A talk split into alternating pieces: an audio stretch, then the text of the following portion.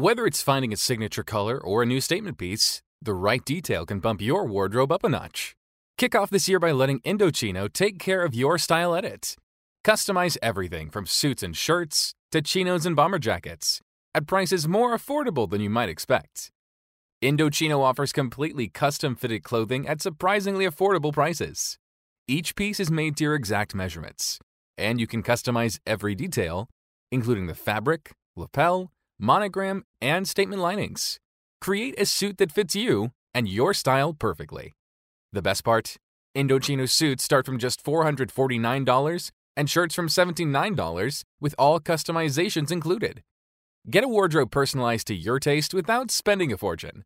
Give yourself a style edit that sets the tone for the rest of the year with Indochino.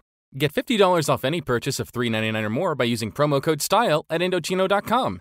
That's Indochino.com, promo code STYLE. This is the Epilogue Audio Experience.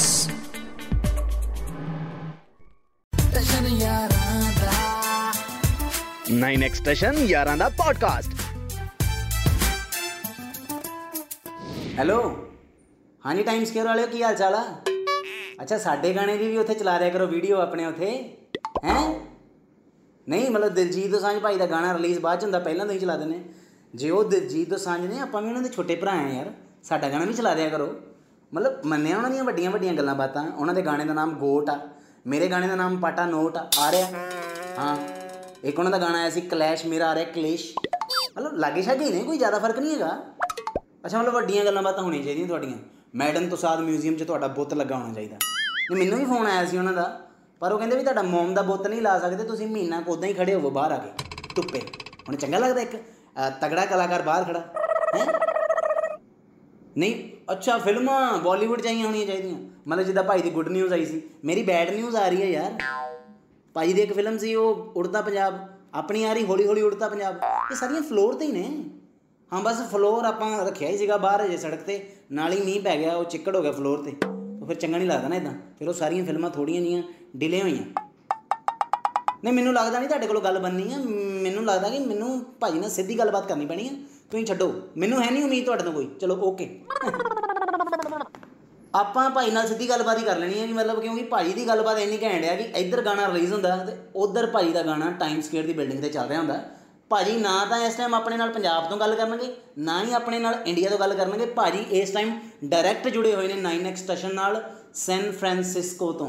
ਦੇਖ ਲਓ ਮਤਲਬ ਕੈਸਾ ਨਾਮ ਹੈ? San Francisco ਸਿੱਧੀਆਂ ਗੱਲਾਂ ਬਾਤਾਂ, ਵੱਡੀਆਂ ਗੱਲਾਂ ਬਾਤਾਂ। ਤੋਂ ਮਤਲਬ ਭਾਜੀ ਦੀ ਇੰਟਰੋ ਮੈਂ ਤਾਂ ਪਹਿਲਾਂ ਸੋਚਿਆ ਸੀਗਾ ਕਿ 9x ਸਟੇਸ਼ਨ ਯਾਰਾਂ ਦਾ ਪੋਡਕਾਸਟ ਦਾ ਇਹ ਬਿਗੇਸਟ ਐਪੀਸੋਡ ਆ ਕਿ ਢੋਲੀ ਢੋਲੀ ਬੁਲਾ ਲਈਏ ਕੋਈ। ਪਰ ਆਪਾਂ ਫਿਲਹਾਲ ਢੋਲੀ ਨਹੀਂ ਬੁਲਾ ਰਹੇ ਕਿਉਂਕਿ ਢੋਲੀ ਕਹਿੰਦਾ ਵੀ ਮੈਂ ਕਰੋਨਾ ਕਰਕੇ ਘਰੋਂ ਬਾਹਰ ਨਿਕਲ ਨਹੀਂ ਸਕਦਾ। ਉਹ ਬਾਰ-ਬਾਰ ਡਗੇ ਜਿਹੜੇ ਹੈਗੇ ਆ, ਉਹ ਬਾਰ-ਬਾਰ ਸੈਨੀਟਾਈਜ਼ ਕਰਨੇ ਪੈਂਦੇ ਆ। ਸੋ ਅੱਧੀ ਇੰਟਰੋ ਭਾਜੀ ਦੀ ਮੈਂ ਦਊਂਗਾ, ਅੱਧੀ ਇੰਟਰੋ ਭਾਜੀ ਆਪਣੀ ਆਪ ਦੇਣਗੇ। ਅਹ ਜਿਨ੍ਹਾਂ ਨੇ ਕਰਾਇਆ ਜੀ ਪਾਲੀਵੁੱਡ ਤੇ ਬਾਲੀਵੁੱਡ ਨਾਲ ਸਾਡਾ ਸਾਰਿਆਂ ਦਾ ਮੇਲ ਤੇ ਕਦੇ ਨਾ ਕਦੇ ਜ਼ਰੂਰ ਪਵਾਉਣਗੇ ਸਾਡੀ ਹਾਲੀਵੁੱਡ ਨਾਲ ਵੀ ਸਾਂਝ। ਸਤਿ ਸ੍ਰੀ ਅਕਾਲ ਜੀ ਮੈਂ ਦਿਲਜੀਤ ਦੋਸਾਂਝ ਮੇਰੇ ਵੱਲੋਂ ਤੁਹਾਨੂੰ ਸਾਰਿਆਂ ਨੂੰ ਬਹੁਤ-ਬਹੁਤ ਪਿਆਰ। ਕਿਆ ਬਾਤ ਹੈ ਭਾਜੀ। ਵੈਲਕਮ ਟੂ 9x ਸਟੇਸ਼ਨ ਯਾਰਾਂ ਦਾ ਪੋਡਕਾਸਟ ਤੁਹਾਡੇ ਨਾਲ ਸਾਡੀ ਯਾਰੀ ਇੰਨੀ ਘੈਂਟ ਆ ਵੀ ਮਤਲਬ ਤੁਹਾਡਾ ਗਾਣਾ ਰਿਲੀਜ਼ ਬਾਅਦ ਚ ਹੁੰਦਾ 9x ਸਟੇਸ਼ਨ ਤੇ ਇੰਨਾ ਚੱਲਦਾ ਇੰਨਾ ਚੱਲਦਾ। ਤੁਹਾਨੂੰ ਵੀ ਪਤਾ ਹੀ ਆ। ਸੋ ਗੋਟ ਐਲਬਮ ਦੀਆਂ ਨੇਰੀਆਂ ਆਈਆਂ ਪਈਆਂ ਸਾਰੇ ਪਾਸੇ ਸਭ ਤੋਂ ਪਹਿਲਾਂ। ਗੋਟ ਦੀਆਂ ਤੁਹਾਨੂੰ ਬਹੁਤ-ਬਹੁਤ ਮੁਬਾਰਕਾਂ। ਇਹ ਮੈਨੂੰ ਇੱਕ ਗੱਲ ਦੱਸੋ ਕਿ ਮਤਲਬ ਨਾਰਮਲੀ ਹੁੰਦਾ ਕਿ 8 ਗਾਣੇ ਹੁੰਦੇ ਐਲਬਮ 'ਚ ਇਹਦੇ 'ਚ 16 ਗਾਣੇ। ਭਾਜੀ ਇਹ ਗੋਟ ਐਲਬਮ ਦਾ ਫੁੱਲ ਫਲੈਜ ਆਈਡੀਆ ਕਿਹਦਾ ਸੀ? ਆਪਣਾ ਸੀ ਭਾਜੀ ਆਈਡੀਆ ਆਪਣੇ ਹੁੰਦੇ। 2017 ਚ ਅਸੀਂ ਨਾਮ ਸੋਚਿਆ ਸੀ ਬਟ ਫਿਰ ਮੈਨੂੰ ਲੱਗਾ ਨਹੀਂ ਹੱਲੇ ਮੈਨੂੰ ਨਹੀਂ ਕਰਨਾ ਚਾਹੀਦਾ। ਬਟ ਹੁਣ ਮੈਂ ਤੁਹਾਨੂੰ ਦੱਸਿਆ ਕਿ ਕਰੋਨਾ ਲਈ ਖੁੱਲਾ ਟਾਈਮ ਸੀ ਸੋ ਮੈਨੂੰ ਲੱਗਾ ਹੁਣ ਕਰ ਲੈਣਾ ਚਾਹੀਦਾ। ਸੋ ਜਿੱਦਾਂ ਭਾਈ ਤੁਸੀਂ ਕਿਹਾ ਕਿ ਮਤਲਬ ਕਰੋਨਾ ਕਰਕੇ ਸਾਰਿਆਂ ਨੂੰ ਖੁੱਲਾ ਟਾਈਮ ਮਿਲ ਗਿਆ ਮੈਨੂੰ ਵੀ ਬਹੁਤ ਖੁੱਲਾ ਟਾਈਮ ਮਿਲਿਆ। ਮੈਂ ਵੀ ਲੋਕਡਾਊਨ ਦੇ ਦਿਨਾਂ ਦੇ ਵਿੱਚ 5-5 ਮਿੰਟ ਦੀਆਂ ਲੰਬੀਆਂ ਲੰਬੀਆਂ ਵਾਸੀਆਂ ਮਾਰੀਆਂ ਬਹੁਤ ਆਲਸ ਖਲਾ ਰਿਹਾ ਮੈਂ। ਅੱਛਾ ਭਾਈ ਮੈਨੂੰ ਇੱਕ ਗੱਲ ਦੱਸੋ ਕਿ ਜਿਵੇਂ ਤੁਸੀਂ ਇੱਕ ਇੰਟਰਵਿਊ ਦੇ ਵਿੱਚ ਕਿਹਾ ਸੀਗਾ ਕਿ ਗ੍ਰੇਟੈਸਟ ਆਫ ਆਲ ਟਾਈਮ ਮੇਰੀ ਐਲਬਮ ਜ਼ਰੂਰ ਆ ਪਰ ਮੈਂ ਨਹੀਂ ਹੈਗਾ ਗ੍ਰੇਟੈਸਟ ਆਫ ਆਲ ਟਾਈਮ ਤੁਹਾਡੀ ਨਜ਼ਰ ਦੇ ਵਿੱਚ greatest of all time Punjabi industry ਦੇ ਵਿੱਚ ਕੌਣ ਆ? ਤੁਸੀਂ ਆਪ ਹੀ ਹਿਸਾਬ ਲਾਓ ਹੁਣ ਤਾਂ ਐਲਬਮ ਆਈ ਹੈ ਹੁਣ ਮੈਂ ਇੰਟਰੋ ਵੀ ਦੇਤੀ ਐਲਬਮ 'ਚ। ਹੁਣ ਤੁਸੀਂ ਲਾ ਲਓ ਹਿਸਾਬ ਗ੍ਰੇਟੈਸਟ ਆਫ ਆਲ ਟਾਈਮ ਕੀ ਹੈ ਪੰਜਾਬੀ 뮤직 ਇੰਡਸਟਰੀ 'ਚ ਗੁਰਦਾਸ ਮਾਨ ਅਹ, ਉਹ ਨੇ ਗ੍ਰੇਟੈਸਟ ਆਫ ਆਲ ਟਾਈਮ ਕਿਆ ਬਾਤ ਹੈ ਭਾਜੀ। ਤੁਸੀਂ ਕਿਹਾ ਵੀ ਗੁਰਦਾਸ ਮਾਨ ਸਾਹਿਬ ਨੇ ਗ੍ਰੇਟੈਸਟ ਆਫ ਆਲ ਟਾਈਮ ਇਸ ਗੱਲ ਨਾਲ ਆਪਾਂ ਵੀ ਐਗਰੀ ਕਰਦੇ ਹਾਂ। ਪਰ ਕੰਮ ਭਾਜੀ ਤੁਸੀਂ ਵੀ ਬਹੁਤ ਗ੍ਰੇਟ ਕੀਤਾ ਇਸ ਐਲਬਮ ਦੇ ਵਿੱਚ। ਮਤਲਬ ਲੋਕੀ ਨਾਰਮਲੀ 8 9 ਗਾਣੇ ਹੁੰਦੇ ਐਲਬਮ ਦੇ ਵਿੱਚ। ਤੁਸੀਂ ਡਾਇਰੈਕਟ 16 ਗਾਣੇ। ਮਤਲਬ ਮੈਨੂੰ ਇਦਾਂ ਲੱਗਦਾ ਵੀ ਤੁਸੀਂ ਕਿਤੇ ਅਹ, ਸਾਰੇ ਲਿਰਿਸਿਸਟ ਤੇ 뮤직 ਡਾਇਰੈਕਟਰ ਜਿੰਨੇ ਵੀ ਸੀਗੇ ਸਾਰਿਆਂ ਨੂੰ ਕਿਤੇ ਇਹ ਤਾਂ ਨਹੀਂ ਕਹਿਤਾ ਹੋਇਆ ਸੀ ਕਿ ਤੇਰਾ ਗਾਣਾ ਐਲਬਮ 'ਚ ਪੱਕਾ ਆ। ਐਲਬਮ ਜਦੋਂ ਵੀ ਤਿਆਰ ਹੁੰਦੀ ਆ ਉਦੋਂ ਗਿਣ ਕੇ ਗਾਣੇ ਨਹੀਂ ਚੂਜ਼ ਹੁੰਦੇ। ਐਲਬਮ ਹਮੇਸ਼ਾ ਜਦੋਂ ਤਿਆਰ ਕਰਦੇ ਆ 25 30 ਗਾਣੇ ਤਿਆਰ ਕਰਦੇ ਆ। ਉਸ ਤੋਂ ਬਾਅਦ ਫਿਰ ਛਾਂਟੀ ਕਰਦੇ ਆ ਵੀ ਕਿਹੜੇ ਗਾਣੇ ਐਲਬਮ 'ਚ ਪੈਣ ਵਾਲੇ ਹੈਗੇ ਆ, ਕਿਹੜੇ ਜ਼ਿਆਦਾ ਸਿਰ ਕੱਢਵੇਂ ਆ। ਸੋ ਮੈਂ ਸ਼ੁਕਰਗੁਜ਼ਾਰ ਆ ਸਾਰੇ ਫੈਨਸ ਦਾ ਜਿਨ੍ਹਾਂ ਨੇ ਐਲਬਮ ਨੂੰ ਪਿਆਰ ਦਿੱਤਾ, ਸਾਰੇ ਗਾਣਿਆਂ ਨੂੰ ਪਿਆਰ ਦਿੱਤਾ। ਆ ਸਵਾਲ ਥੋੜਾ ਅਜੀਬ ਸੀ ਕਿ ਕਿ ਕਹਿ ਹੋ ਗਿਆ ਤਾਂ ਮੈਂ 16 ਗਾਣੇ ਪਾਤੇ ਮੈਂ ਤਾਂ ਹੋਰ ਵੀ ਗਾਣੇ ਪਾਉਣਾ ਚਾਹੁੰਦਾ ਸੀ, ਪਰ ਮੈਨੂੰ ਲੱਗਾ ਕਿ 16 ਬੈਸਟ ਗਾਣੇ ਆ, ਮੈਨੂੰ ਇਹ ਪਾਉਣੇ ਚਾਹੀਦੇ ਆ। ਕੀ ਬਾਤ ਹੈ। ਮਤਲਬ ਦਿਲਜੀਤ ਭਾਈ, ਤੁਹਾਨੂੰ ਮਤਲਬ 16 ਗਾਣੇ ਵੀ ਘੱਟ ਲੱਗਦੇ ਐਲਬਮ ਦੇ ਵਿੱਚ? ਮੈਨੂੰ ਇਦਾਂ ਲੱਗਦਾ ਵੀ ਆਉਣ ਵਾਲੇ ਦਿਨਾਂ ਦੇ ਵਿੱਚ ਤੁਹਾਡੀਆਂ ਐਲਬਮ ਦੇ ਵਿੱਚ 56 57 ਇੰਨੇ ਗਾਣੇ ਹੋਣਗੇ ਤੇ ਪੂਰੀਆਂ ਹਫ਼ਤੇ ਦੀਆਂ ਛੁੱਟੀਆਂ ਲੈ ਕੇ ਤੁਹਾਡੀ ਐਲਬਮ ਸੁਣਨੀ ਪੈਣੀ ਹੈ ਅੱਛਾ ਭਾਈ ਤੁਸੀਂ ਮੈਨੂੰ ਇੱਕ ਗੱਲ ਦੱਸੋ ਕਿ ਤੁਸੀਂ ਮਤਲਬ ਸਟਾਰਟਿੰਗ ਦੇ ਵਿੱਚ ਇੰਨੀ ਗੱਲ ਕਹੀ ਸੀਗੀ ਕਿ ਅਹ, 36 ਸਿੰਗਲਸ ਔਰ 10 ਐਲਬਮਸ ਤੋਂ ਬਾਅਦ ਆ ਰਹੀ ਹੈ ਗੋਟ ਸੋ ਗੋਟ ਕਿੰਨੀ ਕੁ ਸਪੈਸ਼ਲ ਮੰਨਦੇ ਹੋ ਤੁਸੀਂ ਆਪਣੇ ਕੈਰੀਅਰ ਦੇ ਵਿੱਚ? ਹਰ ਐਲਬਮ ਹਰ ਗਾਣਾ ਹਰ ਫਿਲਮ ਮੇਰੇ ਲਈ ਸਪੈਸ਼ਲ ਹੁੰਦੀ ਆ। ਸਾਰਿਆਂ ਤੇ ਉਨਾ ਹੀ ਜ਼ੋਰ ਲੱਗਦਾ। ਹਾਂ ਇਸ ਐਲਬਮ ਲਈ ਮੈਨੂੰ ਲੱਗਦਾ ਥੋੜਾ ਜਿਹਾ ਟਾਈਮ ਜ਼ਿਆਦਾ ਮਿਲ ਗਿਆ। ਪਹਿਲਾਂ ਬੈਕ ਟੂ ਬੇਸਿਕਸ ਜਦੋਂ ਅਸੀਂ ਕੀਤੀ ਸੀ, ਉਦੋਂ ਮੇਰੇ ਕੋਲ ਖੁੱਲਾ ਟਾਈਮ ਹੁੰਦਾ ਸੀ, ਉਦੋਂ ਗਾਣੇ ਕਰਦੇ ਹੁੰਦੇ ਸੀ, ਫਿਰ ਫਿਲਮਾਂ ਦਾ ਕੰਮ ਸ਼ੁਰੂ ਹੋ ਗਿਆ, ਉਦੋਂ ਫਿਰ ਟਾਈਮ ਨਹੀਂ ਲੱਗਾ। ਹੁਣ ਕਰੋਨਾ ਕਰਕੇ ਟਾਈਮ ਖੁੱਲਾ ਸੀ, ਇਸ ਕਰਕੇ ਆਰਾਮ ਨਾਲ ਐਲਬਮ ਬਣਾਈ। ਪਰ ਇਦਾਂ ਨਹੀਂ ਕਿ ਕੋਈ ਸਪੈਸ਼ਲ ਕੋਈ ਹੋਰ ਐਫਰਟ ਮੈਂ ਲਾਇਆ। ਮੈਂ ਹਮੇਸ਼ਾ ਹੀ ਐਫਰਟ ਲਾਉਣਾ ਹੁੰਦਾ। ਹਰ ਹਰ ਆਰਟਿਸਟ ਲਾਉਂਦਾ, ਮੈਨੂੰ ਲੱਗਦਾ ਐਫਰਟ ਹਰ ਆਰਟਿਸਟ ਲਾਉਂਦਾ ਹੈ। ਪਰ ਕੁਦਰਤੀ ਕਈ ਵਾਰੀ ਗੱਲ ਬਣਦੀ, ਕਈ ਵਾਰੀ ਨਹੀਂ ਬਣਦੀ। ਤੇ ਭਾਈ, ਮੈਨੂੰ ਇੱਕ ਗੱਲ ਦੱਸੋ ਕਿ ਗਾਣੇ ਇੰਨੇ ਸਾਰੇ ਸੀਗੇ, ਮਤਲਬ ਅਲੱਗ-ਅਲੱਗ 뮤직 ਡਾਇਰੈਕਟਰਸ ਨਾਲ ਗਾਣੇ ਸੀਗੇ। ਇਹ ਗਾਣੇ ਸਿਰਫ ਐਲਬਮ ਵਾਸਤੇ ਬਣਾਏ ਸੀਗੇ ਜਾਂ ਗਾਣੇ ਉਦਾਂ ਬਣਾ ਕੇ ਰੱਖੇ ਸੀ ਤੇ ਬਾਅਦ ਦੇ ਵਿੱਚ ਸੋਚਿਆ ਕਿ ਐਲਬਮ ਦੇ ਵਿੱਚ ਪਾ ਦਿੰਨੇ ਆ ਹਰ ਗਾਣਾ ਐਲਬਮ ਲਈ ਦੁਬਾਰਾ ਤਿਆਰ ਕੀਤਾ। ਹਰ ਗਾਣਾ ਜ਼ੀਰੋ ਤੋਂ ਸਟਾਰਟ ਹੋਇਆ। ਇਦਾਂ ਨਹੀਂ ਸੀ ਕਿ ਪਹਿਲਾਂ ਗਾਣੇ ਬਣੇ ਪਏ। ਮੇਰੇ ਤੋਂ ਹੋਰ ਬਹੁਤ ਗਾਣੇ ਬਣੇ ਪਏ ਆ, ਪਰ ਇਸ ਐਲਬਮ ਲਈ ਅਸੀਂ ਸਕ੍ਰੈਚ ਤੋਂ ਪੂਰਾ ਜ਼ੀਰੋ ਤੋਂ ਸਟਾਰਟ ਕੀਤਾ। ਅਹ ਦੁਬਾਰਾ ਬਣਾਈ ਪੂਰੀ ਦੀ ਪੂਰੀ ਐਲਬਮ ਇਦਾਂ ਨਹੀਂ ਕਿ ਗਾਣੇ ਬਣੇ ਪਏ ਸੀ ਤੇ ਚੱਕ ਕੇ ਇਕੱਠੇ ਕਰਕੇ। ਇਦਾਂ ਵੀ ਮੈਂ ਕਰ ਲੈਣਾ ਜਦੋਂ ਟਾਈਮ ਨਾ ਹੋਵੇ ਉਦੋਂ ਜਿਹੜੇ ਗਾਣੇ ਬਣੇ ਪਏ ਹੁੰਦੇ ਆ ਇਕੱਠੇ ਕਰਕੇ ਰਿਲੀਜ਼ ਕਰ ਦਈਦੇ ਆ। ਪਰ ਇਸ ਵਾਰੀ ਤੁਹਾਨੂੰ ਦੱਸਿਆ ਟਾਈਮ ਸੀਗਾ ਤਾਂ ਫਿਰ ਸ਼ੁਰੂ ਤੋਂ ਜ਼ੀਰੋ ਤੋਂ ਸਟਾਰਟ ਕੀਤਾ।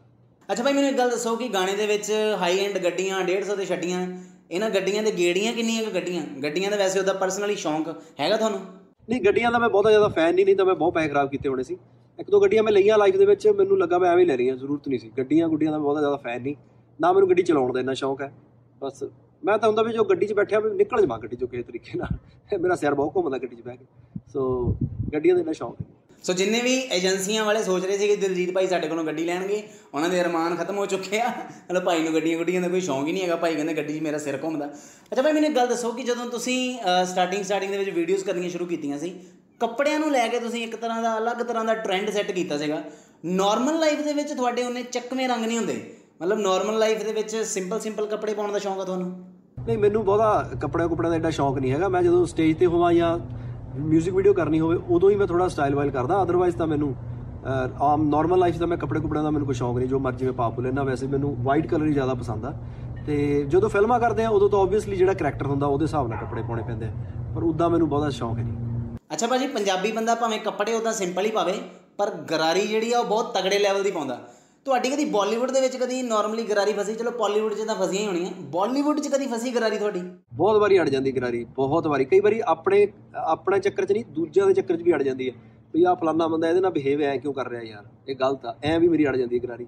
ਉਹਦੇ ਕਰਕੇ ਬਹੁਤ ਸਾਰੇ ਲਾਸ ਵੀ ਹੋਏ ਲਾਈਫ 'ਚ। ਇਕੱਲੇ ਬਾਲੀਵੁੱਡ 'ਚ ਨਹੀਂ, ਉਹ ਵੀ ਬਹੁਤ ਲਾਸ ਹੋਏ। ਪਰ ਹੁਣ ਇਹ ਤਾਂ ਮੈਂ ਚੇਂਜ ਨਹੀਂ ਕਰ ਸਕਦਾ ਜਿੱਦਾਂ ਦਾ ਹੈਗਾ। ਮੈਂ ਅੱਛਾ ਭਾਈ ਜਿੱਦਾਂ ਤੁਸੀਂ ਕਿਹਾ ਕਿ ਮਤਲਬ ਆਪਣੇ ਆਪ ਨੂੰ ਤੁਸੀਂ ਚੇਂਜ ਨਹੀਂ ਕਰ ਸਕਦੇ ਵਧੀਆ ਗੱਲ ਆ ਬਹੁਤ ਅੱਛੀ ਗੱਲ ਆ। ਪਰ ਜਦੋਂ ਭਾਈ ਨਵਾਂ ਨਵਾਂ ਬੰਦਾ ਸ਼ੁਰੂਆਤ ਕਰਦਾ ਕਿਸੇ ਚੀਜ਼ 'ਚ ਮੰਨ ਲਓ ਵੀ ਬਾਲੀਵੁੱਡ ਦੇ ਵਿੱਚ ਸ਼ੁਰੂਆਤ ਸੀ ਸਾਹਮਣੇ ਕਰੀਨਾ ਕਪੂਰ ਸੀ ਮਤਲਬ ਉਸ ਟਾਈਮ ਤੇ ਤੇ ਉਹਨਾਂ ਦੇ ਹਿਸਾਬ ਨਾਲ ਥੋੜਾ ਜਿਹਾ ਚੱਲਣਾ ਪੈਂਦਾ ਨਾ ਕਿਉਂਕਿ ਮਤਲਬ ਇਹ ਸ਼ੁਰੂਆਤ ਆ ਤੇ ਮਤਲਬ ਬਾਲੀਆਂ ਫੀਲਿੰਗਾਂ ਬੰਦਾ ਲੈ ਨਹੀਂ ਸਕਦਾ। ਉਸ ਟਾਈਮ ਫੀਲਿੰਗ ਕਿਦਾਂ ਦੀ ਸੀ? ਇਹ ਦੱਸੋ। ਪਹਿਲਾ ਸੀਨ ਕਰੀਨਾ ਕਪੂਰ ਅਹ, ਜੀ ਦੇ ਨਾਲ ਸੀ ਤੇ ਉਹ ਸੀਨੀਅਰ ਆਰਟਿਸਟ ਆ ਸੀ ਉਹਨਾਂ ਦੀਆਂ ਫਿਲਮਾਂ ਦੇਖਦੇ ਰਹੇ ਆ। ਤੇ ਬਸ ਚਾਹ ਸੀ ਕਿ ਕੰਮ ਕਰਨਾ ਹੈ, ਪਰ ਇਦਾਂ ਨਹੀਂ ਸੀ ਬਈ ਹਾਏ ਹਾਇਆ ਕੀ ਹੋਣ ਲੱਗਾ ਜਾਂ ਮੈਂ ਕੋਈ ਇਦਾਂ ਦੀ ਗੱਲ ਨਹੀਂ ਸੀ। ਉਹ ਤਾਂ ਨਾਰਮਲੀ ਜਿੱਦਾਂ ਫਿਲਮਾਂ ਕਰਦੇ ਸੀ ਆਪਾਂ ਉਦਾਂ ਹੀ ਉਦਾਂ ਹੀ ਉਹ ਕੀਤੀ, ਸਿਰਫ ਭਾਸ਼ਾ ਦਾ ਹੀ ਫ਼ਰਕ ਸੀ। ਆ ਜਿਹੜੀ ਭਾਈ ਤੁਸੀਂ ਭਾਸ਼ਾ ਦੀ ਗੱਲ ਕੀਤੀ ਨਾ, ਮਤਲਬ ਭਾਸ਼ਾ ਤੋਂ ਮੈਨੂੰ ਯਾਦ ਆਇਆ ਕਿ ਅੱਜ ਕੱਲ ਇੰਟਰਨੈਟ ਤੇ ਅਲੱਗ-ਅਲੱਗ ਤਰੀਕਿਆਂ ਦੀ ਭਾਸ਼ਾ ਬਹੁਤ ਵਰਤੀ ਜਾਂਦੀ ਆ। ਕਮੈਂਟਸ ਵਿੱਚ ਵੀ ਇੱਕ ਦੂਸਰੇ ਨਾਲ ਲੜਾਈਆਂ ਚੱਲ ਰਹੀਆਂ। ਸੋ ਇਹ ਜਿਹੜੀਆਂ ਕੰਟਰੋਵਰਸੀਜ਼ ਆ ਭਾਈ ਤੁਹਾਨੂੰ ਕੀ ਲੱਗਦਾ ਵੀ ਮਤਲਬ as a greatest of 올 time star ਤੁਹਾਨੂੰ ਕੀ ਲੱਗਦਾ ਕਿ ਕੰਟਰੋਵਰਸੀਜ਼ ਕਿੰਨਾ ਕੁ ਰੋਲ ਪਲੇ ਕਰਦੀਆਂ ਇੱਕ ਆਰਟਿਸਟ ਦੀ ਲਾਈਫ ਦੇ ਵਿੱਚ? ਕੰਟਰੋਵਰਸੀਜ਼ ਕੋਈ ਰੋਲ ਪਲੇ ਕਰਦੀਆਂ ਮੈਨੂੰ ਪਤਾ ਨਹੀਂ, ਪਰ ਮੈਨੂੰ ਇਦਾਂ ਲੱਗਦਾ ਕਿ ਪੰਜਾਬੀ ਬੰਦੇ ਤੇ ਤਾਂ ਮੈਨੂੰ ਸੁਭਾਅ ਦਾ ਪਤਾ ਕਿ ਬੰਦਾ ਹੋਰ ਟਫ ਹੁੰਦਾ। ਕੋਈ ਬੰਦਾ ਤੁਹਾਡੀ ਲੱਤਾਂ ਖਿੱਚਦਾ, ਤੁਸੀਂ ਹੋਰ ਟਫ ਹੁੰਦੇ ਆ। ਕਿ ਅੱਛਾ, ਤੂੰ ਇਹ ਚਾਹਣਾ ਕਿ ਮੈਂ, ਇਹ ਮੇਰਾ ਆ ਕੰਮ ਨਾ ਬਣੇ, ਤੂੰ ਕਾਕਾ ਇਹ ਲੈ ਲਾ, ਮੈਂ ਹੋਰ ਕਰਕੇ ਦਿਖਾਉਣਾ ਤੈਨੂੰ ਇਦੋਂ ਵੱਡਾ। ਵੈਸੇ ਵੀ ਮੈਨੂੰ ਇਦਾਂ ਪਰਸਨਲੀ ਮਹਿਸੂਸ ਹੁੰਦਾ ਜਦੋਂ ਕੋਈ ਬੰਦਾ ਕਿਸੇ ਨੂੰ ਰੋਕਦਾ ਨਾ, ਜਾਂ ਟਰਾਈ ਕਰਦਾ, ਆਪਣਾ ਕੰਮ ਛੱਡ ਕੇ ਕਿਸੇ ਨੂੰ ਖਰਾਬ ਕਰਨ ਦੀ, ਤੇ ਉਹ ਆਪਣੇ ਆਪ ਨੂੰ ਸੀਮਿਤ ਕਰ ਲੈਂਦਾ ਉਸੇ ਚੀਜ਼ ਦੇ ਵਿੱਚ। ਤੇ ਪਰਮਾਤਮਾ ਨੇ ਤੁਹਾਡੇ ਲਈ ਹੋਰ ਵਧੀਆ ਚੀਜ਼ ਸੋਚੀ ਹੁੰਦੀ ਹੈ। ਸੋ ਕੰਟਰੋਵਰਸੀਜ਼ ਇੰਨਾ ਕੀ ਮੈਨੂੰ ਲੱਗਦਾ ਸ਼ਾਇਦ ਹੈਲਪ ਕਰਦੀਆਂ ਤੁਹਾਡੇ ਲਈ? ਪੰਜਾਬੀ ਬੰਦਾ ਤਾਂ ਮੈਨੂੰ ਲੱਗਦਾ ਹੋਰ ਟਫ ਹੋ ਕੇ ਨਿਕਲਦਾ। ਮੈਂ ਤਾਂ ਹੋਰ ਟਫ ਹੋ ਕੇ ਨਿਕਲਿਆ। ਕੀ ਬਾਤ ਹੈ ਬਿਲਕੁਲ ਸਹੀ ਗੱਲ ਹੈ ਭਾਜੀ ਬੰਦਾ ਹੋਰ ਟਫ ਹੋ ਕੇ ਨਿਕਲਦਾ। ਤੁਸੀਂ ਜ਼ਿੰਦਗੀ ਦੇ ਵਿੱਚ ਬਹੁਤ ਟਫ ਟਫ ਕੰਮ ਕੀਤੇ ਆ। ਮਤਲਬ ਇੱਕ ਡਿਵੋਸ਼ਨਲ ਪੂਰੀ ਐਲਬਮ ਹੀ ਤੁਸੀਂ ਕੀਤੀ ਸੀ ਉਹਦੇ ਵਾਸਤੇ ਵੀ ਮਤਲਬ ਸੈਲੂਟ ਕਰਦੇ ਆਪਾਂ ਤੁਹਾਨੂੰ। ਮਤਲਬ ਹਰ ਸਾਲ ਤੁਹਾਡੀ ਕੋਸ਼ਿਸ਼ ਹੁੰਦੀ ਹੈ ਕਿ ਕੁਝ ਨਾ ਕੁਝ ਡਿਵੋਸ਼ਨਲ ਕੀਤਾ ਜਾਵੇ। ਇਸ ਚੀਜ਼ ਨੂੰ ਭਾਜੀ ਬਰਕਰਾਰ ਕਿਵੇਂ ਰੱਖਿਆ ਹੋਇਆ ਇਹ ਦੱਸੋ। ਮੈਂ ਵੀਰੇ ਹਰ ਸਾਲ ਹੀ ਕਰਦਾ ਗਾਣੇ ਚਾਹੇ ਐਲਬਮ ਪੂਰੀ ਦੀ ਪੂਰੀ ਨਾ ਕਰ ਪਾਵਾਂ। ਆਰ ਨਾਨਕ ਪਾਰ ਨਾਨਕ ਨੂੰ ਵੀ ਬਹੁਤ ਜ਼ਿਆਦਾ ਪਿਆਰ ਮਿਲਿਆ।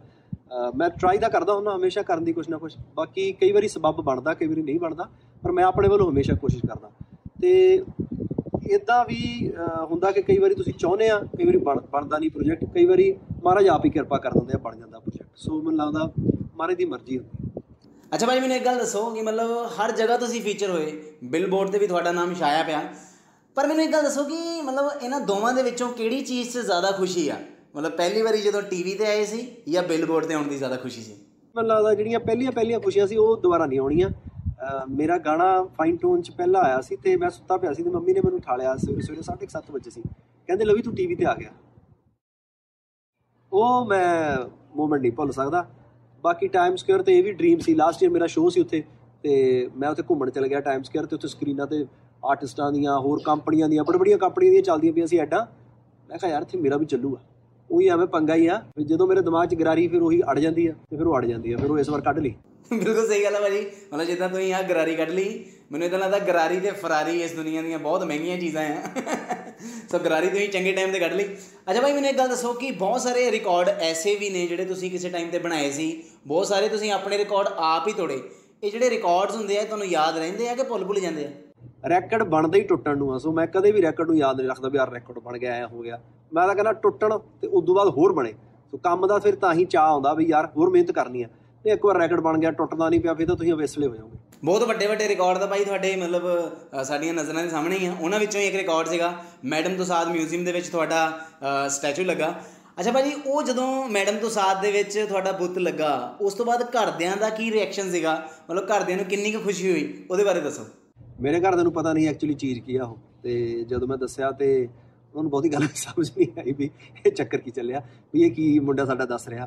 ਤੇ ਮੈਂ ਤਾਂ ਬਹੁਤਾ ਦੱਸਦਾ ਵੀ ਨਹੀਂ ਹੁੰਦਾ ਕਦੇ ਮੈਂ ਨਹੀਂ ਦੱਸਦਾ ਕਿ ਮੰਮੀ ਮੇਰੀ ਆ ਐਲਬਮ ਹਿੱਟ ਹੋ ਗਈ ਜਾਂ ਆਪਣੀ ਫੈਮਿਲੀ ਨੂੰ ਕਿ ਯਾਰ ਆਹ ਹੁਣ ਅਹ, ਆਪਣਾ ਗਾਣਾ ਵਧੀਆ ਚੱਲ ਰਿਹਾ ਜਾਂ ਆਹ ਹੋ ਗਿਆ ਜਾਂ ਆਪਣੇ ਸ਼ੋਅ ਸੋਲਡ ਆਊਟ ਹੋ ਗਏ। ਮੈਂ ਇਦਾਂ ਕਦੇ ਨਹੀਂ ਫੋਨ ਕਰਕੇ ਦੱਸਦਾ ਜਾਂ ਇਦਾਂ ਕਦੇ ਇਹ ਡਿਸਕਸ ਹੁੰਦੀ ਨਹੀਂ ਸਾਡੇ ਘਰੇ।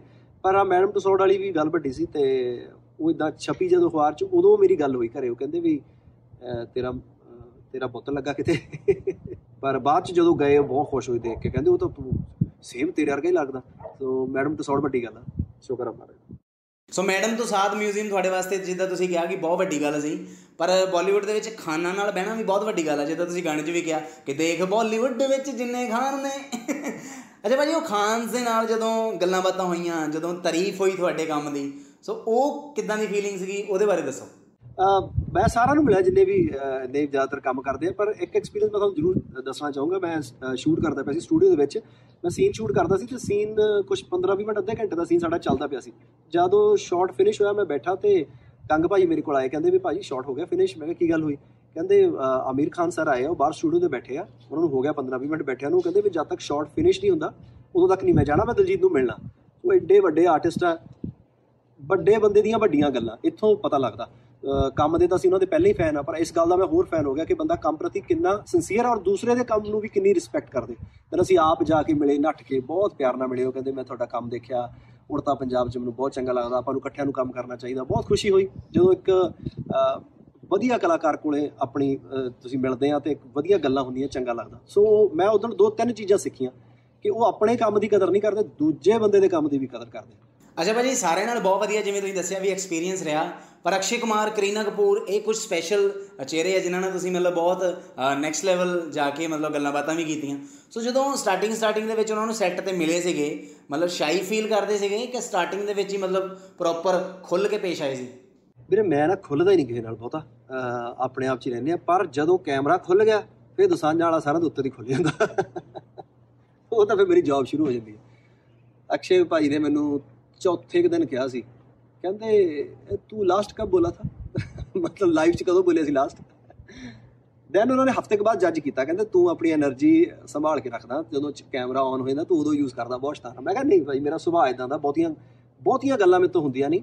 ਜਿਹੜੇ ਬੰਦੇ ਪੁਰਾਣੇ ਜਾਣਦੇ ਆ, ਬਚਪਨ ਦੇ ਜਾਣਦੇ, ਉਹਨਾਂ ਨਾਲ ਤਾਂ ਬੰਦਾ ਕਰੇ ਗੱਲਾਂ, ਹਨ।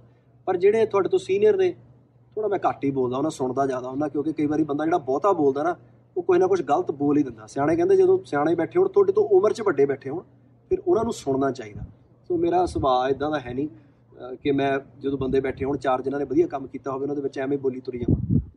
ਮੇਰਾ ਆਪਣਾ ਸੁਭਾਅ ਸੋ ਭਾਈ, ਤੁਸੀਂ ਕਿਹਾ ਕਿ ਮਤਲਬ ਤੁਸੀਂ ਖੁੱਲਦੇ ਨਹੀਂ ਜ਼ਿਆਦਾ ਕਿਸੇ ਨਾਲ, ਪਰ ਗੋਟ ਐਲਬਮ ਤੁਹਾਡੀ ਪੂਰੇ ਵਰਲਡ ਦੇ ਵਿੱਚ ਗਲੋਬਲੀ ਖੁੱਲ ਕੇ ਚੱਲ ਰਹੀ ਹੈ।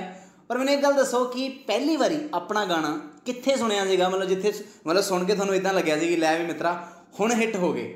ਸੋ ਉਹ ਕੋਈ ਸਪੈਸ਼ਲ ਮੂਮੈਂਟ ਤੁਹਾਨੂੰ ਯਾਦ ਹੋਵੇ, ਕਿਸੇ ਗੱਡੀ 'ਚ ਜਾਂ ਕਿਸੇ ਪਾਰਟੀ ਤੇ ਤੁਸੀਂ ਆਪਣਾ ਗਾਣਾ ਸਭ ਤੋਂ ਪਹਿਲਾਂ ਸੁਣਿਆ ਹੋਵੇ। ਕਿੱਥੇ ਸੁਣਿਆ ਹੋਊਗਾ ਮੈਂ ਆਪਣਾ ਗਾਣਾ? ਸੋ ਸੌਰੀ ਯਾਰ, ਮੇਰੇ ਨਹੀਂ ਯਾਦ ਮੈਂ ਆਪਣਾ ਗਾਣਾ ਕਿੱਥੇ ਸੁਣਿਆ ਭਾਈ ਦਾ। ਪਹਿਲਾ, ਉਹ ਤਾਂ ਬਹੁਤ ਸੁਣੇ ਮੈਂ ਗਾਣੇ ਵੱਜਦੇ ਆਪਣੇ, ਪਰ ਪਹਿਲੀ ਵਾਰ ਮੈਂ ਕਿੱਥੇ ਸੁਣਿਆ ਸੀ, ਇਹ ਨਹੀਂ ਮੇਰੀ ਯਾਦ। ਕਿਸੇ ਗੱਡੀ ਗੁੱਡੀ 'ਚ ਸੁਣਿਆ? ਹਾਂ, ਗੱਡੀ 'ਚ ਸੁਣਿਆ ਹੋਣਾ, ਲੁਧਿਆਣੇ। ਲੁਧਿਆਣੇ ਸੁਣਿਆ ਸੀ। ਇੱਕ ਵਿਆਹ ਚੱਲਦਾ ਪਿਆ ਸੀ, ਉੱਥੇ ਮੇਰਾ ਗਾਣਾ ਚੱਲਦਾ ਪਿਆ ਸੀ।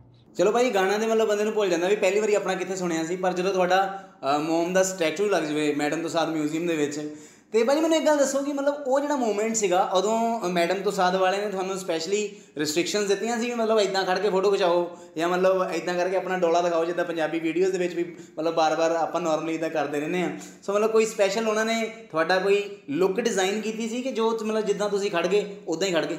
ਉਹ ਨਹੀਂ ਨਹੀਂ ਇਦਾਂ ਦੀ ਕੋਈ ਗੱਲ ਨਹੀਂ, ਉਹ ਸਮਾਨ ਖਾਸਾ ਲੈ ਕੇ ਆਏ ਸੀ, ਅੱਖਾਂ, ਉੱਖਾਂ ਦਾ ਆ ਜਿਹੜੇ ਝੰਮਣ ਹੁੰਦੇ ਆ, ਇਹਨਾਂ ਦਾ ਵੀ ਹੋਰ ਲੱਲਾ ਭੱਬਾ, ਖਾਸੇ ਕੋ ਡੇਲੇ ਡੂਲੇ ਜੇ ਵੀ ਉਹਨਾਂ ਦੇ ਕੋਲੇ, ਖਾਸਾ ਕੁਝ ਸੀ। ਮੈਂ ਤਾਂ ਉਹ ਮੈਨੂੰ ਕਹਿੰਦੇ ਵੀ ਤੁਸੀਂ ਕਿਹੜਾ ਐਕਸ਼ਨ ਕਰਨਾ ਚਾਹੁੰਦੇ ਆ? ਮਤਲਬ ਵੀ ਕੋਈ ਐ ਐ ਜਾਂ ਕੋਈ ਐ ਦਾ ਕੁਝ ਐਕਸ਼ਨ ਕਰਨਾ ਚਾਹੁੰਦੇ ਮੈਂ ਕਿਹਾ, ਮੈਂ ਕੁਝ ਨਹੀਂ ਕਰਨਾ ਚਾਹੁੰਦਾ। ਮੈਂ ਜੀ ਸਿੱਧਾ ਖੜਨਾ ਚਾਹੁੰਦਾ ਕਿਉਂਕਿ ਮੈਂ ਲਾਈਵ 'ਚ ਖੜਦਾ ਹੀ ਇਦਾਂ ਇਹ ਮੇਰਾ ਆਪਣਾ ਇਦਾਂ ਹੀ ਮੈਂ ਖੜਦਾ। ਮੈਂ ਥੋੜਾ ਆਇਆ ਜਾ ਕੇ ਖੜ ਜੰਨਾ ਉੱਥੇ ਆਇਆ ਉਹ ਕਹਿੰਦੇ ਫਿਰ ਜਿੱਦਾਂ ਤੇਰਾ ਜੀ ਕਰਦਾ ਖੜ ਜਾ ਆਇਆ ਖੜ ਜਾ, ਮੈਂ ਖੜ ਗਿਆ, ਬਸ। ਕੋਈ ਮੈਂ ਨਹੀਂ ਕਿਹਾ ਉਹਨਾਂ ਨੂੰ ਵੀ ਮੇਰੇ ਆ ਆ ਲੈ ਲਓ ਐ ਕਰ ਲਓ। ਮੈਂ ਸ਼ੁਕਰ ਹੀ ਸ਼ੁਕਰ ਕੀਤਾ ਮਹਾਰਾਜ ਦਾ ਕਿ ਯਾਰ ਮਹਾਰਾਜ ਇੰਨੀ ਔਕਾਤ ਨਹੀਂ। ਤੁਸੀਂ ਬਹੁਤ ਕਿਰਪਾ ਕਰ ਰਹੇ ਆ। ਕਿਤੇ ਗਲਤੀ ਨਾ ਹੋ ਜਾਵੇ ਕੋਈ ਲਾਈਫ 'ਚ। ਬਸ ਆਈ ਅੱਛਾ ਭਾਜੀ ਗੋਟ ਐਲਬਮ ਤਾਂ ਗਲੋਬਲੀ ਚੱਲ ਰਹੀ ਆ। ਵੱਡੇ ਲੈਵਲ ਤੇ ਨੈਕਸਟ ਲੈਵਲ ਗੱਲਾਂ ਬਾਤਾਂ ਹੋਈਆਂ ਪਈਆਂ। ਪਰ ਕੋਈ ਟਾਈਮ ਸੀ ਜਦੋਂ ਪੰਜਾਬ 'ਚ ਰਹਿ ਕੇ ਐਲਬਮਸ ਪਲਾਨ ਕਰਦੇ ਹੁੰਦੇ ਸੀ। ਇਹ ਮੈਨੂੰ ਪਤਾ ਲੱਗਾ ਭਾਜੀ ਇੱਕ ਅਫਵਾਹ ਆ ਕਿ ਚਾਕਲੇਟ ਐਲਬਮ ਐਨੀ ਚੱਲੀ ਸੀ ਕਿ ਲੋਕਾਂ ਨੇ ਚਾਕਲੇਟਾਂ ਖਾਣੀਆਂ ਬੰਦ ਕਰਤੀਆਂ ਸੀ। ਚਾਕਲੇਟ ਸੁਣਨੀ ਸ਼ੁਰੂ ਕਰਤੀ ਸੀ। ਨਹੀਂ ਇੰਨੀ ਨਹੀਂ ਚੱਲੀ। ਉਹ 'ਚ ਗਾਣਾ ਚੱਲਿਆ ਸੀ। ਇੱਕ ਦਿਲ ਨੂੰ ਤੇਰੇ ਨਾਲ ਕਿੰਨਾ ਪਿਆਰ ਹੈ। ਚਾਕਲੇਟ ਵਾਲਾ ਗਾਣਾ ਨਹੀਂ ਚੱਲਿਆ ਇਹਨਾਂ ਤੇ ਉਹ ਟੇਪ ਨੂੰ ਬਚਾ ਗਿਆ ਸੀ। ਪਹਿਲਾਂ ਪਹਿਲਾਂ ਨਾ ਟੇਪ ਨੂੰ ਇੱਕ ਇੱਕ ਗਾਣਾ ਬਚਾ ਜਾਂਦਾ ਹੁੰਦਾ ਸੀ। ਉਹ ਟੇਪ ਠੰਡੀ ਜਿਹੀ ਸੀ ਮੁੜ ਕੇ, ਉਹ ਗਾਣੇ ਨੇ ਉਹਨੂੰ ਖਿੱਚ ਲਿਆ ਮੁੜ ਕੇ। ਦਿਲ ਨੂੰ ਤੇਰੇ ਨਾਲ ਕਿੰਨਾ ਪਿਆਰ ਹੈ ਸਾਨੂੰ ਤੇ ਕਹਿਣਾ ਵੀ ਨਹੀਂ ਆਉਂਦਾ। ਸਮਾਈਲ ਹਿੱਟ ਹੋਈ ਸੀ ਪੂਰੀ, ਉਹ ਤਾਂ ਸਾਰੀ ਟੇਪ ਹਿੱਟ ਸੀ। ਪਰ ਚਾਕਲੇਟ ਐਲਬਮ ਇੰਨੀ ਹਿੱਟ ਨਹੀਂ ਸੀ ਉਹਦਾ ਗਾਣੇ ਨੇ ਮੁੜ ਕੇ ਉਹਨੂੰ ਫਿਰ ਖਿੱਚ ਕੇ ਲੈ ਗਏ ਸੀ। ਮੁੜ ਕੇ ਫਿਰ ਸਪੀਡ ਰਿਕਾਰਡ ਤੋਂ ਉਦੋਂ ਦਿਨੇਸ਼ ਭਾਜੀ ਨਾਲ ਜ਼ਿਆਦਾ ਗੱਲਾਂ ਬਾਤਾਂ ਹੁੰਦੀਆਂ ਸੀ ਸੋਨੂ ਭਾਜੀ ਨਾਲ। ਉਦੋਂ ਉਹਨਾਂ ਨੇ ਕਿਹਾ, ਕਹਿੰਦੇ ਯਾਰ, ਪਹਿਲਾਂ ਮੈਂ ਕਿਹਾ ਸੀ ਵੀ ਆਹ ਗਾਣੇ ਸ਼ੂਟ ਕਰ ਲਓ, ਮੁੜ ਕੇ ਉਹਨਾਂ ਨੇ ਕਿਹਾ ਬਾਅਦ ਚ, ਕਹਿੰਦੇ ਯਾਰ, ਇਹ ਗਾਣਾ ਸ਼ੂਟ ਕਰਨਾ। ਮੈਂ ਕਿਹਾ, ਆਪ ਕਹੀ ਜਾਂਦੇ ਚੱਕਰ ਕੀ ਤੇ ਦਿਲ ਨੂੰ ਤੇਰੇ ਨਾਲ ਕਿੰਨਾ ਪਿਆਰ ਹੈ? ਫਿਰ ਮੈਨੂੰ ਬਾਅਦ ਚ ਪਤਾ ਲੱਗਾ ਉਹ ਗਾਣਾ ਹਿੱਟ ਹੋ ਗਿਆ। ਪਰ ਪ੍ਰੋਗਰਾਮ ਮੇਰੇ ਰੋਜ਼ ਹੀ ਹੁੰਦੇ ਸੀ ਉਦੋਂ। ਰੋਜ਼ ਹੀ ਪ੍ਰੋਗਰਾਮ ਤੇ ਤੁਰੇ ਹੁੰਦੇ ਸੀ, ਬਹੁਤ ਪ੍ਰੋਗਰਾਮ ਲਾਏ ਮੈਂ ਵਿਆਹਾਂ ਦੇ। ਤੇ ਇਦਾਂ ਕਦੇ ਮਹਿਸੂਸ ਨਹੀਂ ਸੀ ਹੋਇਆ ਵੀ ਬੇਲਾ ਟਾਈਪ ਆ। ਤੇ ਪਰ ਇਹਦਾ ਪਤਾ ਨਹੀਂ ਲੱਗਦਾ, ਪਰ ਮੈਨੂੰ ਉਹਦਾ ਪਤਾ ਹੁੰਦਾ ਬੰਦੇ ਨੂੰ, ਮੈਨੂੰ ਪਤਾ ਲੱਗ ਗਿਆ ਸੀ, ਮੈਂ ਕਿਹਾ ਟੇਪ ਇੰਨੀ ਨਹੀਂ ਚੱਲੀ। ਪਰ ਫਿਰ ਉਹ ਗਾਣਾ ਚੱਲ ਗਿਆ ਸੀ, ਦਿਲ ਨੂੰ ਤੇਰੇ ਨਾਲ ਕਿੰਨਾ ਪਿਆਰ ਹੈ। ਫਿਰ ਟੇਪ ਵੀ ਚੱਲ ਗਈ। ਅੱਛਾ ਭਾਈ ਦੇਸ਼ ਦੇ ਵਿੱਚ ਇੱਕ ਪਾਸੇ ਕਰੋਨਾ ਚੱਲ ਰਿਹਾ ਸੀ, ਦੂਜੇ ਪਾਸੇ ਕੱਕੇ ਤੋਂ ਕਰੋਨਾ ਕੱਕੇ ਤੋਂ ਕੁਕਿੰਗ ਵੀਡੀਓਜ਼ ਤੁਹਾਡੀਆਂ ਚੱਲ ਰਹੀਆਂ ਸੀ। ਇਹਨੇ ਇੱਕ ਗੱਲ ਦੱਸੋ, ਇਹ ਕੁਕਿੰਗ ਵੀਡੀਓਜ਼ ਤੁਸੀਂ ਮਤਲਬ ਇਸ ਲਈ ਤਾਂ ਨਹੀਂ ਸੀ ਪਾਉਂਦੇ ਕਿ ਕਰੋਨਾ ਦੇ ਦਿਨਾਂ 'ਚ ਲੋਕੀ ਬਾਰ-ਬਾਰ ਪੁੱਛਦੇ ਸੀ, ਹੋਰ ਬਈ ਕੀ ਬਣਦਾ? ਫਿਰ ਤੁਸੀਂ ਉਹਨਾਂ ਨੂੰ ਸਿੱਧਾ ਬਣਾ ਕੇ ਦਿਖਾ ਦਿੰਦੇ ਸੀ। ਮੈਂ ਸਿਰਫ ਆਪਣੇ ਫਨ ਦੇ ਲਈ ਬਣਾਈਆਂ ਵੀਡੀਓ ਕਿਉਂਕਿ ਵਿਹਲੇ ਸੀ ਹੋਰ ਕਰਨ ਨੂੰ ਹੈ ਨਹੀਂ ਸੀ ਕੋਈ, ਕੀ ਕਰਦਾ ਮੈਂ, ਉੱਥੇ ਬੰਬੇ ਫਸ ਗਿਆ ਸੀ ਮੈਂ। ਤੇ ਹੋਰ ਉੱਥੇ ਕੁਝ ਕਰਨ ਨੂੰ ਹੈ ਨਹੀਂ ਸੀ ਸਟੂਡੀਓ ਜਾ ਨਹੀਂ ਸਕਦੇ, ਬਾਹਰ ਨਿਕਲਦੇ ਸੀ ਤਾਂ ਵੀਡੀਓ ਦੇਖਦੇ ਹੀ ਕੁੱਟ ਪੈਂਦੀ ਸੀ ਸਾਰਿਆਂ ਦੇ। ਤੇ ਮੈਂ ਕਿਹਾ, ਕਾਹਨੂੰ ਕੁੱਟ ਖਾਣੀ ਤੇ ਫਿਰ ਬਾਹਰ ਨਿਕਲਦੇ ਨਹੀਂ ਸੀ, ਘਰੇ ਹੀ ਸੀ। ਉਸ ਤੋਂ ਬਾਅਦ ਫਿਰ ਮੈਂ ਇੱਥੇ ਅਮਰੀਕਾ ਆ ਗਿਆ। ਇੱਥੇ ਫਿਰ ਮੈਨੂੰ ਸਟੂਡੀਓ ਮਿਲ ਗਿਆ। ਇੱਥੇ ਚਲੋ ਉਦਾਂ ਤਾਂ ਹੈਗਾ ਲਾਕਡਾਊਨ ਪਰ ਐ ਕੁੱਟਦੇ ਕੁੱਟਦੇ ਨਹੀਂ ਬਾਹਰ ਨਿਕਲਦੇ ਬੰਦੇ ਨੂੰ। ਸਟੂਡੀਓ ਮਿਲ ਗਿਆ ਮੈਨੂੰ, ਫਿਰ ਮੈਂ ਟੇਪ ਬਣਾਤੀ। ਕੀ ਬਾਤ ਹੈ, ਮਤਲਬ ਅਮਰੀਕਾ ਜਾ ਕੇ ਤੁਹਾਨੂੰ ਸਟੂਡੀਓ ਮਿਲ ਗਿਆ। ਤੇ ਮੈਨੂੰ ਇਹ ਵੀ ਪਤਾ ਲੱਗਾ ਭਾਜੀ ਕਿ ਉਹ ਸਟੂਡੀਓ ਉਹ ਸਟੂਡੀਓ ਆ ਜਿੱਥੇ ਹਾਲੀਵੁੱਡ ਦੇ ਬਹੁਤ ਵੱਡੇ ਵੱਡੇ ਗਾਣੇ ਬਣੇ ਆ। ਪੋਸਟ ਮੈਲੋਨ ਜਿਹੜੇ ਹਾਲੀਵੁੱਡ ਦੇ ਆਰਟਿਸਟ ਆ, ਉਹ ਵੀ ਅਕਸਰ ਉੱਥੇ ਆਉਂਦੇ ਰਹਿੰਦੇ ਆ। ਔਰ ਬਿਲਬੋਰਡ ਤੇ ਜਿਹੜਾ ਬੰਦਾ ਜਿਹਨੇ ਤੁਹਾਡੇ ਗਾਣੇ ਰਿਕਾਰਡ ਕੀਤੇ ਬਿਲਬੋਰਡ ਤੇ ਉਸ ਬੰਦੇ ਦਾ ਤਗੜਾ ਨਾਮ ਆ, ਸੋ ਮਤਲਬ ਵੱਡੇ ਲੈਵਲ ਤੇ ਗੱਲਬਾਤ ਹੋਈ ਆ। ਬਿਲਕੁਲ ਭਾਜੀ ਇਦਾਂ ਹੀ ਐਲਬਮਸ ਬਣਾਉਂਦੇ ਰਹੋ, ਵੱਡੇ ਵੱਡੇ ਗਾਣੇ ਬਣਾਉਂਦੇ ਰਹੋ, ਵੱਡੀਆਂ ਵੱਡੀਆਂ ਵੀਡੀਓਜ਼ ਬਣਾਉਂਦੇ ਰਹੋ ਤੇ ਆਪਾਂ ਚਲਾਉਂਦੇ ਰਹੀਏ। ਸੋ 9x ਸੈਸ਼ਨ ਨਾਲ ਤੁਹਾਡਾ ਪੁਰਾਣਾ ਰਿਸ਼ਤਾ ਆ ਤੁਸੀਂ ਅੱਜ ਵੀ ਬਰਕਰਾਰ ਰੱਖਿਆ। ਸੋ ਬਹੁਤ ਵਧੀਆ ਗੱਲ ਆ। ਤੇ ਭਾਈ ਇਦਾਂ ਹੀ ਮਤਲਬ ਵਧੀਆ ਵਧੀਆ ਕੰਮ ਕਰਦੇ ਰਹੋ ਤੇ ਆਪਾਂ ਮਿਲਦੇ ਆਂ ਫਿਰ ਨੈਕਸਟ ਟਾਈਮ ਉੱਥੇ ਟਾਈਮ ਸਕੇਅਰ ਦੀ ਬਿਲਡਿੰਗ ਤੇ। ਉਹ ਸਟਾਰਟਿੰਗ ਦੇ ਵਿੱਚ ਭਾਜੀ ਇੱਕ ਛੋਟਾ ਜਿਹਾ ਮਜ਼ਾਕ ਕੀਤਾ ਜੀ ਮਾਫ ਕਰਿਓ। ਸੋ ਖਿਆਲ ਰੱਖਿਓ ਭਾਜੀ ਟੇਕ ਕੇਅਰ ਓਕੇ ਜੀ, ਸਤਿ ਸ੍ਰੀ ਅਕਾਲ ਸਾਰਿਆਂ ਨੂੰ, ਮੇਰੇ ਵੱਲੋਂ ਬਹੁਤ-ਬਹੁਤ ਪਿਆਰ, ਚੜ੍ਹਦੀ ਕਲਾ 'ਚ ਰਹੋ। ਮਹਾਰਾਜ ਤੁਹਾਨੂੰ ਸਾਰਿਆਂ ਨੂੰ ਖੁਸ਼ ਰੱਖਣ। ਬਚੋ ਕਰੋਨਾ ਤੋਂ ਜਿੰਨਾ ਬਚ ਹੁੰਦਾ। ਬਿਲਕੁਲ ਸਹੀ ਗੱਲ ਹੈ ਕਰੋਨਾ ਤੋਂ ਬਚੋ। ਭਾਈ ਨੇ ਵੀ ਕਿਹਾ, ਮੈਂ ਵੀ ਇਹੀ ਕਹਿਣਾ ਚਾਹੁੰਦਾ, ਜਿੰਨਾ ਤੁਸੀਂ ਆਪਣਾ ਖਿਆਲ ਰੱਖ ਸਕਦੇ ਹੋ, ਰੱਖੋ। ਪਰ ਇਹਨਾਂ ਦਿਨਾਂ ਦੇ ਵਿੱਚ ਸਾਨੂੰ ਸਾਰਿਆਂ ਨੂੰ ਇੱਕੋ ਹੀ ਸਹਾਰਾ ਆ, ਕਿਤੇ ਨਾ ਕਿਤੇ ਉਹ ਹੈਗਾ ਯਾਰਾਂ ਦਾ। ਸੋ 9x ਸਟੇਸ਼ਨ ਯਾਰਾਂ ਦਾ ਪੋਡਕਾਸਟ ਦਾ ਮੇਨ ਮੋਟਿਵ ਹੀ ਇਹ ਆ ਵੀ ਮਤਲਬ ਘਰੇ ਬੈਠੇ ਤੁਹਾਨੂੰ ਤੁਹਾਡੇ ਯਾਰਾਂ ਦੀ ਕਮੀ ਨਾ ਮਹਿਸੂਸ ਹੋਵੇ, ਤੁਹਾਡੇ ਨਾਲ ਕੋਈ ਗੱਲਾਂ ਬਾਤਾਂ ਕਰਨ ਵਾਲਾ ਹੋਵੇ। ਸੋ ਬਹੁਤ ਸਾਰੇ ਆਰਟਿਸਟ ਸਾਡੇ ਨਾਲ ਆਨਲਾਈਨ ਜੁੜ ਰਹੇ ਨੇ ਸਾਡੇ ਨਾਲ ਤੇ ਭਾਈ ਵੀ ਅੱਜ ਸਾਡੇ ਨਾਲ ਸੈਨ ਫ੍ਰਾਂਸਿਸਕੋ ਤੋਂ ਜੁੜੇ ਹੋਏ ਸੀਗੇ। ਸੋ ਬੈਸਟ ਵਿਸ਼ੇਸ ਤੁਹਾਨੂੰ ਸਾਰਿਆਂ ਨੂੰ, ਆਪਣਾ ਖਿਆਲ ਰੱਖੋ ਤੇ ਮੈਂ ਜਾਂਦੇ ਜਾਂਦੇ ਇਹ ਵੀ ਕਹਿਣਾ ਚਾਹੂੰਗਾ ਕਿ 9x ਸਟੇਸ਼ਨ ਯਾਰਾਂ ਦਾ ਪੋਡਕਾਸਟ ਦੇ ਸਾਰੇ ਦੇ ਸਾਰੇ ਐਪੀਸੋਡਸ ਤੁਸੀਂ 9x ਸਟੇਸ਼ਨ ਤੇ ਦੇਖਣ ਦੇ ਨਾਲ ਨਾਲ ਸੁਣ ਵੀ ਸਕਦੇ ਹੋ ਜੀ ਐਪੀਲੌਗ ਮੀਡੀਆ ਦੀ ਸਪੈਸ਼ਲ ਵੈਬਸਾਈਟ ਤੇ। ਔਰ ਉਹਦੇ ਨਾਲ ਨਾਲ ਜਿੰਨੇ ਵੀ ਆਡੀਓ ਸਟ੍ਰੀਮਿੰਗ ਪਲੇਟਫਾਰਮਸ ਹੈਗੇ ਆ ਤੁਹਾਨੂੰ ਸਾਰੇ ਦਾ ਸਾਰਾ ਪੋਡਕਾਸਟ ਉੱਥੇ ਸੁਣਨ ਨੂੰ ਵੀ ਮਿਲ ਜੂਗਾ। ਆਪਣਾ ਖਿਆਲ ਰੱਖਿਓ ਮਿਲਦੇ ਹਾਂ ਜੀ ਨੈਕਸਟ ਐਪੀਸੋਡ ਦੇ ਵਿੱਚ। Keep watching and keep listening to 9x station Tashan ਯਾਰਾਂ ਦਾ। 9x ਸਟੇਸ਼ਨ ਯਾਰਾਂ ਦਾ ਪੋਡਕਾਸਟ